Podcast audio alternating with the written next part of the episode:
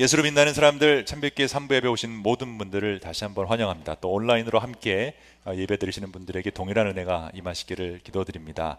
혹시 오늘 처음 오신 분들이 계시다면 어, 저희는 1시간 10분 아, 정도 3부 어, 예배를 드립니다. 1부 예배는 50분 예배고요. 2부 예배는 60분 그리고 3부 예배는 70분입니다. 짧은 예배를 원하시면 1부 예배 오시면 되는데요. 어, 그렇게 하는 이유는 어, 사실 1부 예배는 간단히 어쿠스틱 어, 예배로 드리고요. 2부는 조금 더 전통적인 예배로 드리고 3부는 우리가 같이 찬양하고 워십하고 어, 조금 더 자유스러운 분위기에서 하다 보니까 어, 찬양도 좀 어, 늘 때도 있고 또 제가 설교를 조금 더 길게 하는 그런 어, 수, 어, 순간도 있습니다. 그래서 1시간 10분 예배 드릴 텐데 그 가운데 하나님이 주시는 놀라운 어, 은혜와 도전 받으셨으면 좋겠고요. 특별히 아직 예수님을 모르는 분이 계시다면 어, 예수님을 만날 수 있는 귀한 시간이 될 수 있으면 좋겠습니다. 4월 1일 어, 만우절이 있었죠. 그리고 오늘 4월 첫째 주일인데 이 봄이 다가왔습니다. 봄이 되면 이상하게 저는 좀 이렇게 나른해지고 피곤해지는 것 같아요. 그래서 어, 많은 분들이 저를 보면서 얼굴도 푸석하다, 뭐 살도 빠졌다, 왜 이렇게 피곤해 보냐 이런 말씀을 많이 해주시는데 아마 봄이 와서 그런 것 같 기도 하고요. 그냥 인생 자체가 어, 피곤해서 그런 것 같기도 어, 합니다. 여러분 인생 참 피곤하죠? 제가 여러분 질문을 오늘 드리면서 시작하고 싶은데요. 어, Are you tired? 그림처럼 여러분의 에너지가 여러분의 인생 에너지가 어느 정도 있는지 한번 오늘 같이 오신 분들 부부끼리 있으면 가족끼리 있으면 옆에 한번 슬쩍 얘기해 주세요. 0부터 10까지 지금 나의 에너지가 어느 정도다 이걸 알아라 하고 한번 얘기해 주시고요. 혼자 오신 분이 계시면 혼자 한번 생각해 보세요. 내 에너지 레벨이 지금 어느 정도다 한번 스스로 평가해 보시기 네, 바랍니다. 이게 중요한 이유가 때로는 어, 우리가 피곤하다는 것을 알고 있으면서도 상대방에게 잘 알려주지 않을 때가 많이 있어요. 겉으로만 피곤함이 드러나는데 정확하게 내가 얼마큼 피곤한지를 알려주고 또 그 피곤함을 조금 채우려면 어떤 일을 해야 되는지 우리가 얘기하는 것도 굉장히 중요합니다. 이상하게 저는요 요즘 아무리 충전을 해도 이 배터리가 이 삶의 에너지가 9, 10을 못 채우는 것 같아요. 채운다 해도 금방 사라져요. 마치 예전에 왜 전화기를 오래 쓰다 보면 배터리가 금방 방전이 되잖아요. 약간 그런 느낌일까 아, 생각이 듭니다. 우리 삶은 사실 좀 피곤합니다. 해야 할 일이 너무 많아요. 어, 현대인들은 특히 너무 바쁘게 살고 일이 많다 보니까 피곤함 속에 살 수밖에 없죠. 뭐 부모님들도 마찬가지고 아이들 뒤치다거리를 해야죠. 어, 밥 해주고 집안일하고 애들 라이드 주는 거 아직 자녀가 없는 분들은 모르겠지만 이 라이드 주는 거 보통 일이 예, 아닙니다. 한 번은 제가 화가 나서 우리 아이들한테 제가 그랬어요. 내가 우버냐 이렇게 얘기를 그나마 우버는 돈이라도 받지. 자기가 원하는 때에 원하는 장소에 라이드를 해달라는 아이들 보통 일 아닙니다. 회사에서 승진하기 위해서 우리가 애써야 되는 것도 참 피곤하죠. 내 사업을 더 잘하기 위해서 어, 더 돈을 더 많이 벌기 위해서 우리가 쏟아내는 에너지도 막막 어, 어마어마하고요. 또 관계도 마찬가지죠. 우리가 관계를 잘 만들기 위해 애쓰려는 그 노력도 어마어마한 에너지가 들다 보니까 관계가 잘 안 됐을 때 오는 피로감이 사실은 많이 어, 있습니다. 저도 유난히 피곤하고 어, 요즘 또 걸음도 더 늘어진 것 같은 느낌이 들어요. 그래서 혹시 코로나 휴유증 때문에 그런가 이런 얘기를 했더니 어, 어떤 집사님이 저보고 그건 나이가 들어서 그렇습니다. 이렇게 얘기를 해 주시더라고요. 그래서 찾아봤더니 정말 40대부터 나타나는 노화 신호 다섯 가지가 첫 번째 걷는 속도가 느려진다. 제가 굉장히 빨리 걷는 편인데 좀 많이 느려졌어요. 그다음에 근육이 줄어든다. 그리고 관절의 유연성이 떨어진다. 어느 순간부터 엄지 관절이 아프기 시작하고 발가락도 아프고 뭐 관절 무릎도 아프고 피부가 건조해진다. 그다음에 이제 5번이 충격이었는데 머리 숱이 급격히 줄어든다.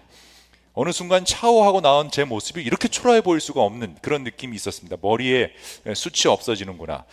나이가 들어서 신체의 노화가 오는 것은 어쩌면 당연한 것이죠. 그런데 이 삶 자체가 재미없거든 어, 없든지 아니면 내 영혼이 내 마음이 메말라 간다 좀 지쳐 간다라는 그런 상태는 좀 문제가 어, 있습니다. 성경에서는 이런 상태를 샬롬이 없는 상태라고 설명하고 있습니다. 보통 우리나라에서 사용하는 단어 안녕하세요. 그 안녕이란 단어가 히브리어로 샬롬이라고 번역할 수 있는데요. 이 샬롬이란 뜻은 개인이나 공동체 생활에서 정신적으로, 육체적으로, 물질적으로 완벽하게 충족된 상태를 말합니다. 전쟁이 없고 안전하고 모든 것이 충족되므로 궁핍함이 없는 피곤하지 않는 그런 상태를 샬롬의 상태 라고 하죠. 어, 이스라엘 사람들은 계속 그 샬롬의 상태를 갈구했죠. 죄로 인해 무너진 그 세상에서 계속 부족했고 계속 하나님 말씀을 어김으로 어, 피곤한 삶을 살 수밖에 없었습니다. 그래서 만날 때마다 인사를 한 것이 샬롬이었습니다. 주님의 평강이 주님의 샬롬이 여러분에게 있기를 빕니다. 이 샬롬의 소망을 성취해 주기 오신 분이 바로 예수님입니다. 어, 메시아로 오신 예수님은 제자들에게 샬롬을 이야기했고 그 샬롬의 모습을 보여주셨으며 샬롬의 핵심이 되어 주셨죠. 어, 그래서 요한복음 14장 27절을 보아도 어, 예수님이 이렇게 제자들과 오늘날의 우리들에게 설명하고 계십니다. 평안을 너희에게 끼치노니 곧 나의 평안을 너희에게 주노라. 내가 주는 이 샬롬은 이 평안은 세상이 주는 것과 같지 않고 그러므로 너희는 마음에 근심하지 말고 두려워 말라.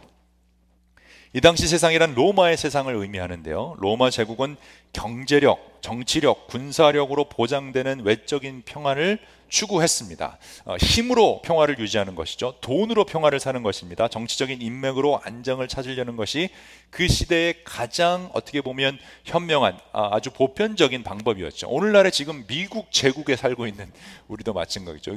미국 제국이죠.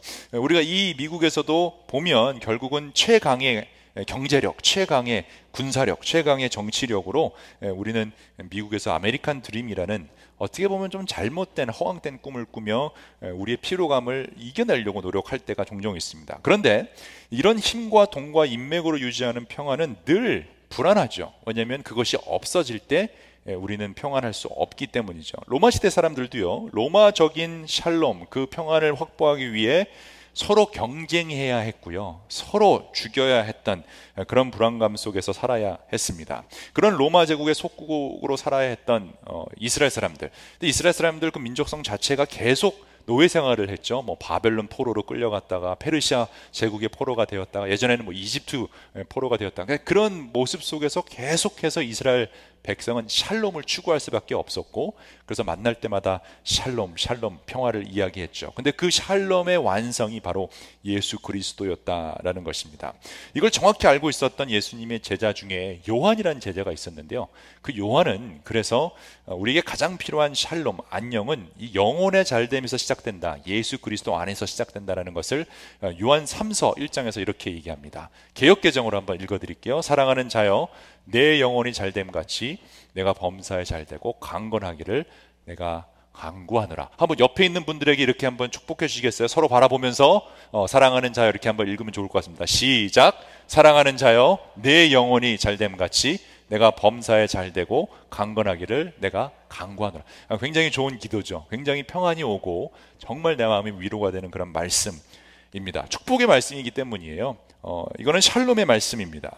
여러분 하나님의 백성들을 하나님이 원하시는 하나님의 자녀들은 평안하기를 원하십니다. 샬롬을 원하십니다. 피곤이나 공고가 아니라 피곤에 찌든 삶이 아니라 너무 바빠서 너무 일이 많아서 눌려서 일에 눌려 사는 삶이 아니라 평화의 삶, 어, 샬롬의 그런 삶 이게 하나님이 원하시는 여러분과 어, 저를 향한 계획이라는 것이죠. 성경 전체를 보면 이런 하나님의 샬롬, 어, 평안의 메시지가 차고 넘칩니다. 그런데 왜 예, 우리는 아직도 그 평화를 충분히 누리지 못하고 매일매일 피곤한 그 인생을 살고 있을까요?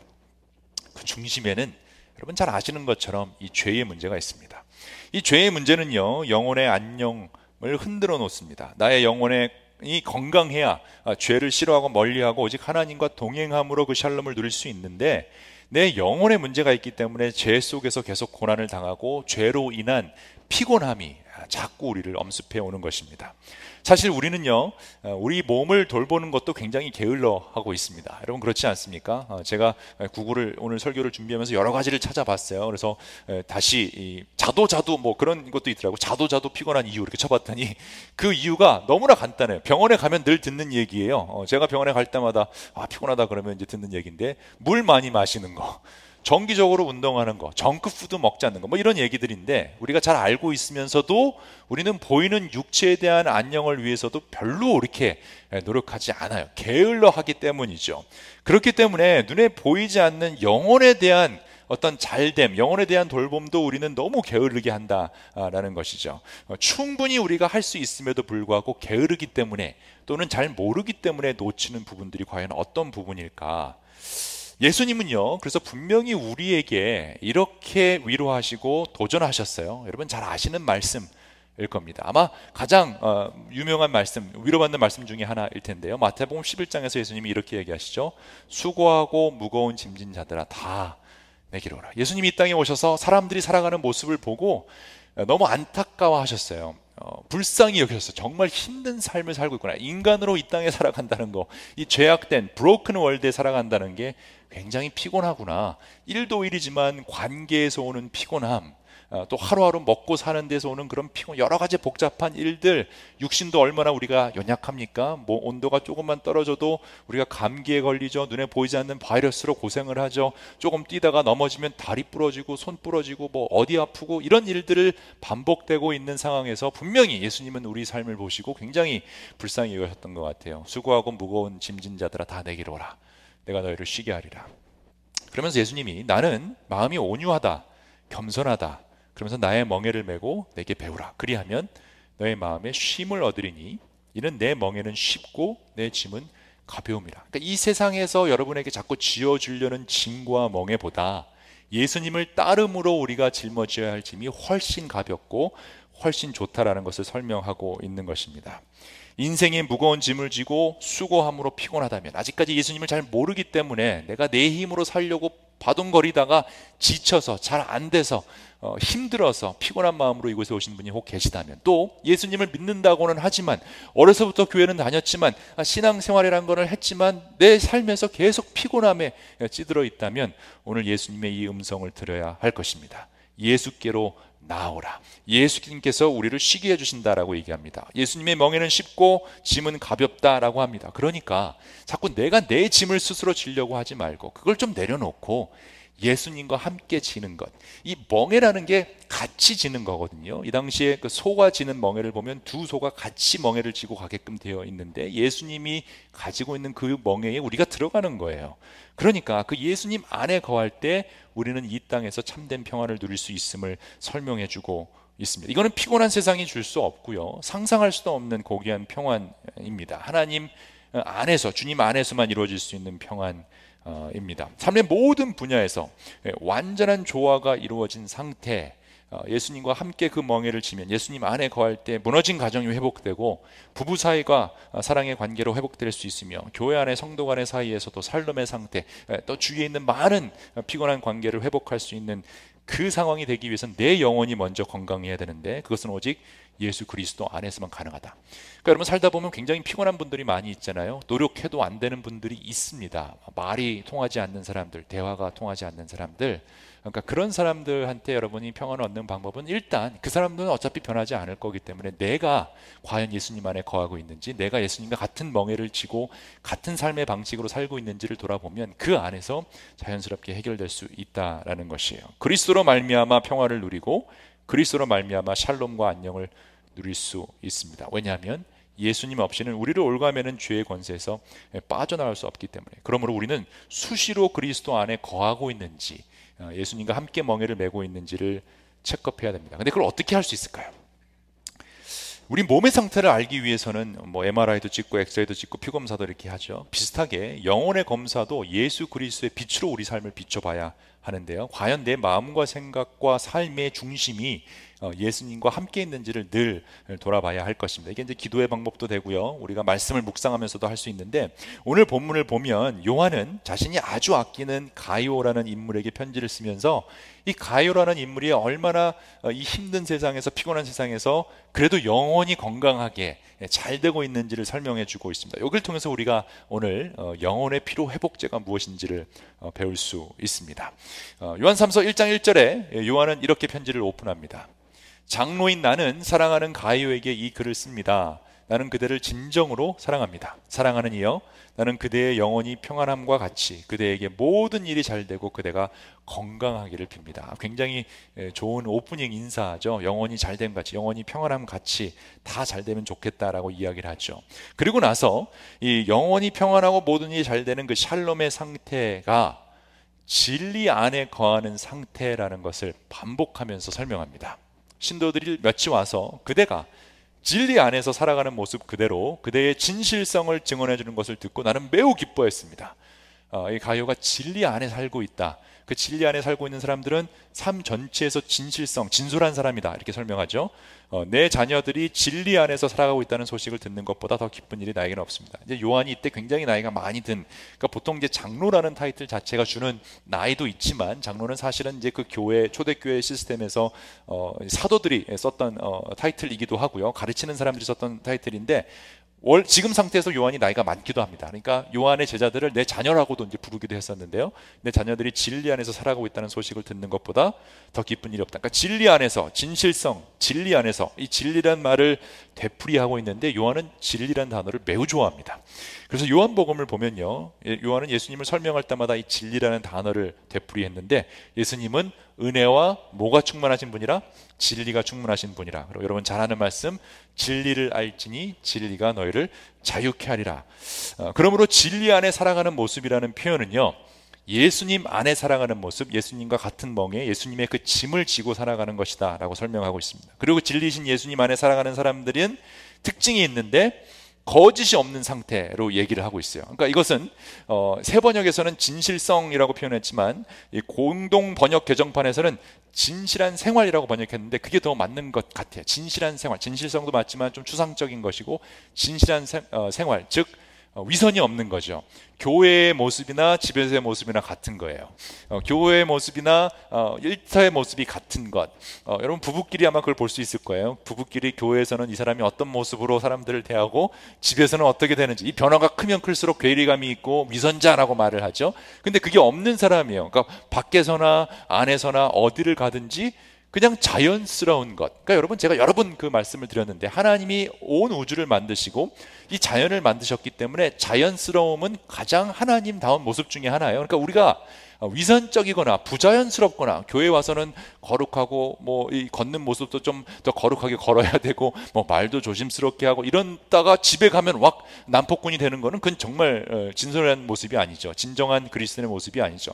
그러나 집에서나 밖에서나 교회에서나 다 어, 진솔한 모습, 있는 모습 그대로 드러나는 것. 이게 사실 진리를 알지니 진리가 너희를 자유케 하리라는 말의 뜻이기도 합니다. 우리가 진리 안에 거하면 우리가 무슨 말을 했는지 기억할 필요도 없고요. 어떻게 행동해야 되는지 의식할 필요도 없죠. 있는 모습 그대로 생활하면 되기 예, 때문이자 더 이상 숨길 것도 없고 숨겨할 것도 없는 삶, 진솔한 삶, 솔직한 삶. 그래서 자유한 삶을 어, 삶을 의미합니다. 가이오는 진리 안에 살고 있고 그의 삶이 보여주는 진정성 때문에 그의 영혼이 건강하다, 어, 피곤에 찌들려 있지 않다라고 평가하죠.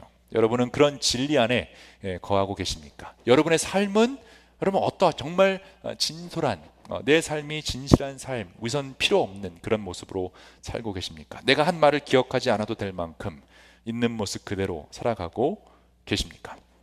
근데 그렇게 살아간다는 것을 사실은 가족끼리 외에는 잘 알 수가 없죠. 근데 그거 외에 또 드러나는 어, 그 진실한 삶의 특징들이 있는데 열매들이 있는데 이제 그것이 무엇인가 하면 결국 진리 안에 살아가는 사람들에는 어, 서로 보살펴 주려는 그러니까 받기보다 대접을 받거나 섬김을 받기보다 먼저 주려는 그런 마음이 예, 드러난다라는 거예요. 그래서 5절을 보면 어, 이렇게 얘기합니다.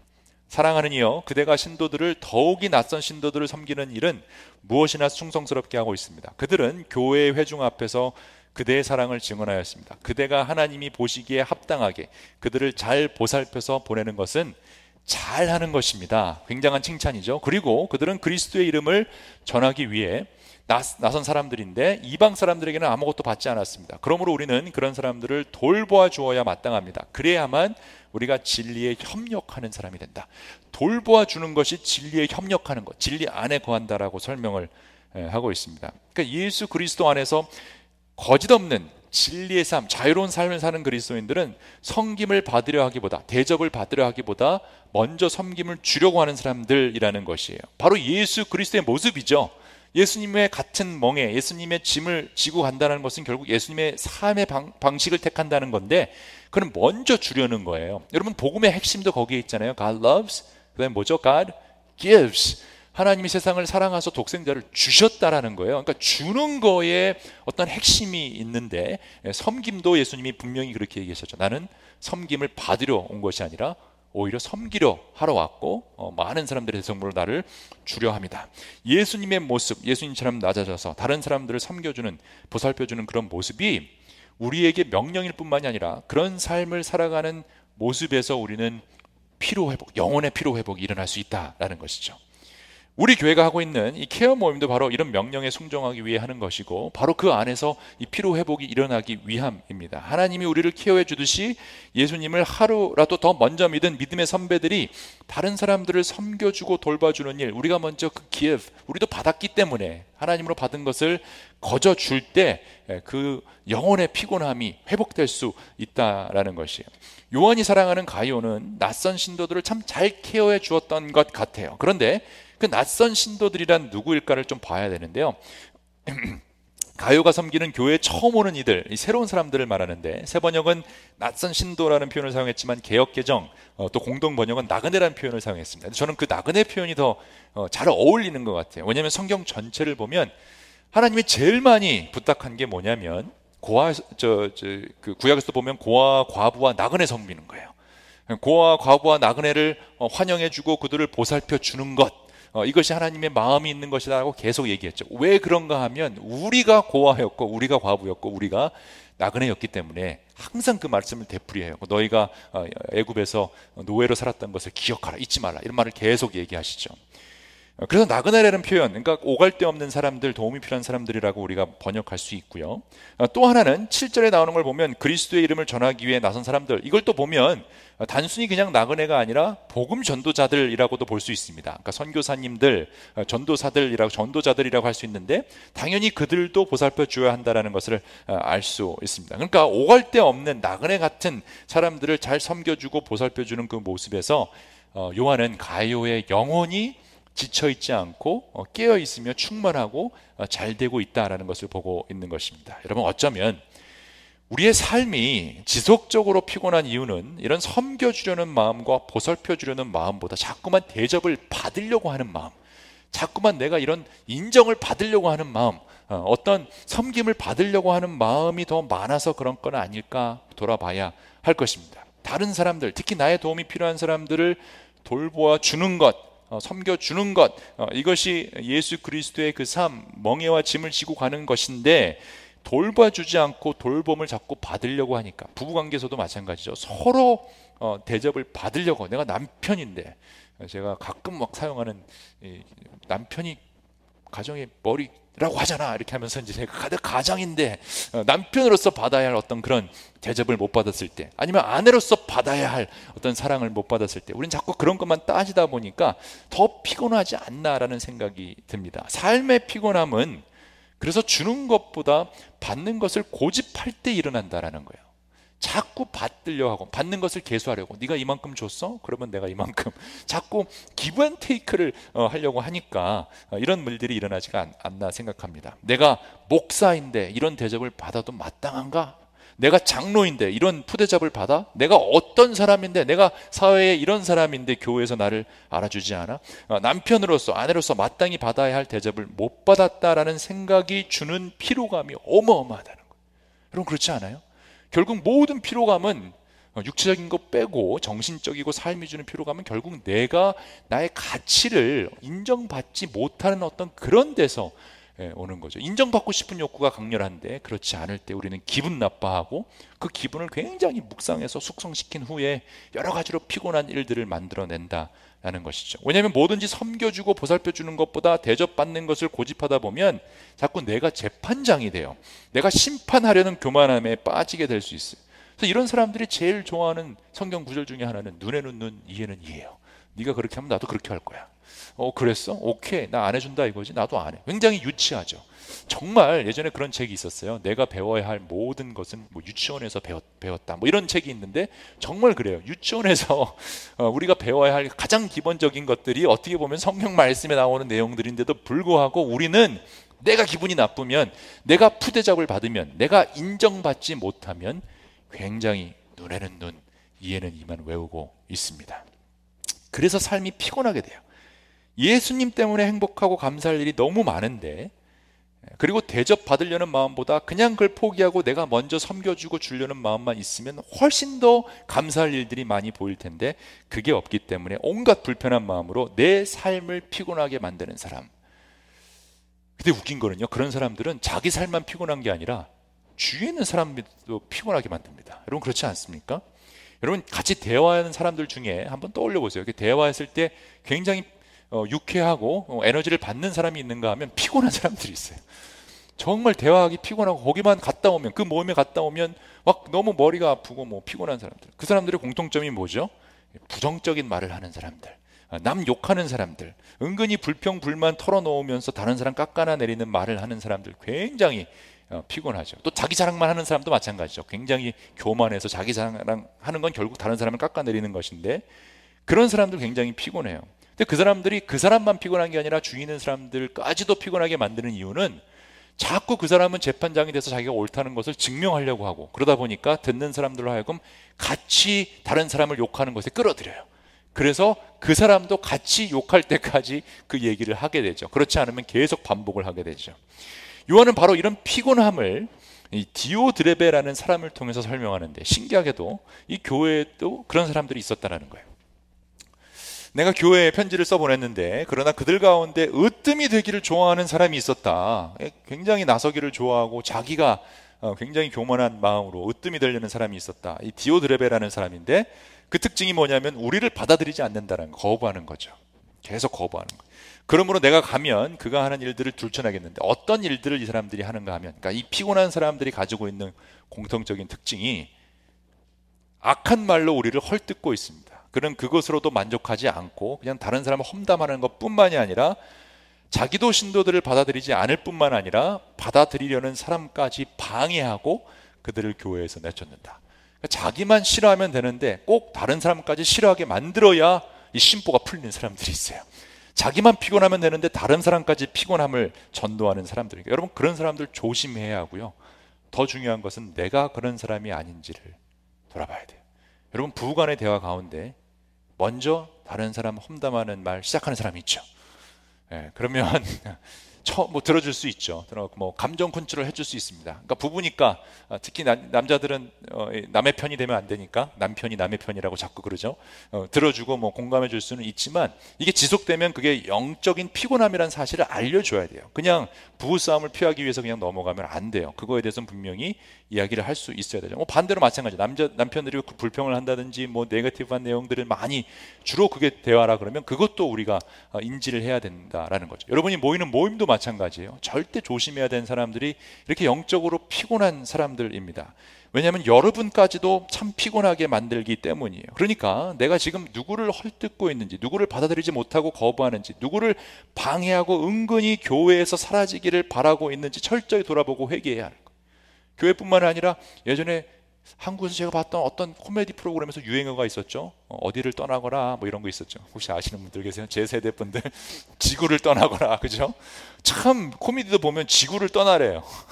아 지구를 그 당시에 그 대단한 거예요. 지금은 지구 떠날 수 있죠. 이제 화성까지 가는데 지구를 떠나보내고 싶을 만큼 정말 그런 마음이 나한테 있다면 내가 피곤한 거예요.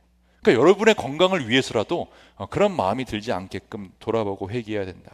이런 삶의 피곤함은 결국 우리를 지치게 만들어요. 여러분이 지치고 영적으로 피곤하게 만들어서 우리의 영혼의 잘됨을 방해한다라는 거예요. 내 영혼뿐만이 아니라 가정을 죽이는데도 그 병이 치명적이고요. 교회 공동체를 죽이는 것처럼 여러분의 사업을 죽이는데도 치명적이다라는 거예요. 이 피곤함, 특히 영적인 피곤함은 굉장히 심각합니다. 그러니 여러분 내 영혼이 잘됨 같이 범사의 모든 일이 잘 되어서 피곤함에 벗어나려면 대접을 받으려는 마음, 어떤 섬김을 받으려는 마음, 인정을 받으려는 그 마음을 좀 내려놓고 섬겨주고 보살펴 주려는 마음으로 하루를 시작하십시오. 그러면 어, 내 삶이 조금 더 밝아질 수 있지 않을까. 우리가 몸을 위해서도 그런 좋은 거 먹잖아요. 제가 들어보니까 막 좋은 몸에 좋다라는 거 많이 드시고 또 그 또그 그 효과를 보신 분들도 많이 있다고 생각. 저도 그렇습니다. 예전에 예, 눈이 밝아지는 경험을 몇 번 했었는데 한 번은 이제 성령 체험을 했을 때 눈이 밝아졌고요. 아, 또한 번은 홍삼을 먹었을 때 예, 눈이 밝아졌습니다. 왜 자꾸 나이 드신 분들이 홍삼을 드시나 했더니 어, 참그 모습이 이해가 안 됐거든요. 이렇게 홍삼을 쪽쪽 예전에 제가 단기 선교를 갔었을 때 우리 뭐 장로님 권사님들이랑 같이 가서 이 교회 말고 제가 대학생 때 그리고 장로님 권사님들은 꼭 어, 이 사역 마치고 이제 숙소로 돌아오면 그렇게 뒤에서 혼자 뭘 쪽쪽 드시는 거예요. 그래서 뭐냐고 물어보면 그 홍삼을 먹는데 그걸 왜 드시냐 했더니 아 이게 먹어야 된다는 거. 그때는 그게 이해가 참 안 됐는데 어느 순간 성교 갈 때 그 홍삼을 챙겨가는 제 모습 속에서 아 제가 아 나도 이제는 이런 게 필요하구나. 영혼의 피로 회복제는 영혼의 홍삼은 받으려는 마음이 아니라 주려는 데 있다는 사실 여러분 꼭 기억하시기 바랍니다. 말씀을 정리하겠습니다. 삶의 피곤함은요. 섬겨주는 것보다 대접을 받은 것을 고집할 때 일어난다는 사실. 우리가 이것만 깨달을 수 있다면 지금 내가 피곤한 이유를 바로 알 수 있을 겁니다. 어쩌면, 어쩌면, 어, 지금 내가 아무리 잠을 자고, 아무리 기도를 하고, 말씀을 읽어도 영적으로 잘 회복이 안 된다. 이게 영적인 피곤하면서 벗어나지 못한다라고 하는 것은 너무 내가 받으려고만 해서 그런 게 아닌가? 인정받고 대접받고 아, 누가 날 좀 섬겨주면 좋지 않을까? 그런 마음 사실 다 있잖아요. 저도 그래요. 저도 목사로서 섬김을 받을 때 기분이 좋죠. 어, 근데 그런 것을 계수하고 자꾸 받으려고만 하다 보면 그런 일이 일어나지 않을 때 이제 짜증이 나고 짜증이 나다 보면 피곤해지고 피곤해 보면 자꾸 다른 사람들한테 그 짜증이 확산이 되는 피로가 확산이 되는 일들이 일어납니다. 그러니까 여러분 우리가 아, 좀더 베풀어 봅시다. 예, 좀더 양보해 봅시다. 아, 좀더 줄 수 있는 마음의 여유, 어, 대접 받기보다 좀 더 주려고 하면 어떨까? 근데 또 그러면 그런 분들 계세요. 어, 다행히 이제 우리 삼부 예배는 그래도 평균 나이가 어, 더 훨씬 이게 젊으신 분들이 많이 오시는데 2부 예배 때는 더 훨씬 또 평균의 나이가 많으시거든요. 그러면 어떤 권사님 평생 내가 섬겨 왔는데 더 섬길 수 없다. 내가 이놈의 영감 더 이상 섬길 수 없다.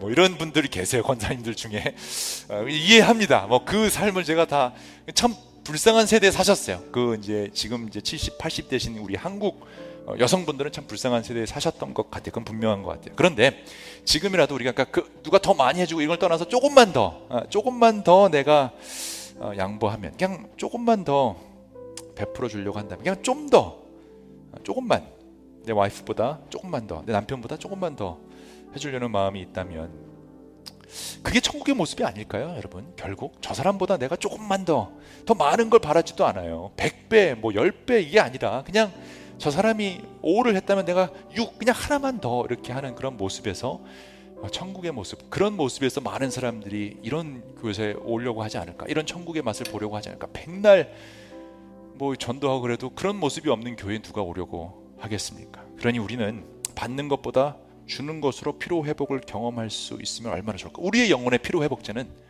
왜냐하면 주는 것이기 때문이다 좀 더 주기 위해서 그래서 좀 더 이 문법으로 띄어쓰기를 해야 되는데 그냥 제가 한 단어로 만들었어요. 그러니까 우리의 영적 피로제는요 간단하게 좀 더예요, 좀 더. 좀비가 아니라 좀 더, 좀 더. 그냥 좀 더 밥도 사주고 마음도 좀 더 써주고 용서도 좀 더 해주고 축복도 좀 더 해주고 보살펴 주는 것도 조금만 더 해줄 수 있다면 우리 그리스도인들에게는 홍삼 외에도 더 놀라운 영혼의 피로 회복제가 있다는 사실을 세상에 알릴 수 있지 않을까? 그런 영혼의 피로 회복제로 좀 더 나은 삶 사시는 여러분 되시기를 주님의 이름으로 축원합니다. 아멘. 아멘.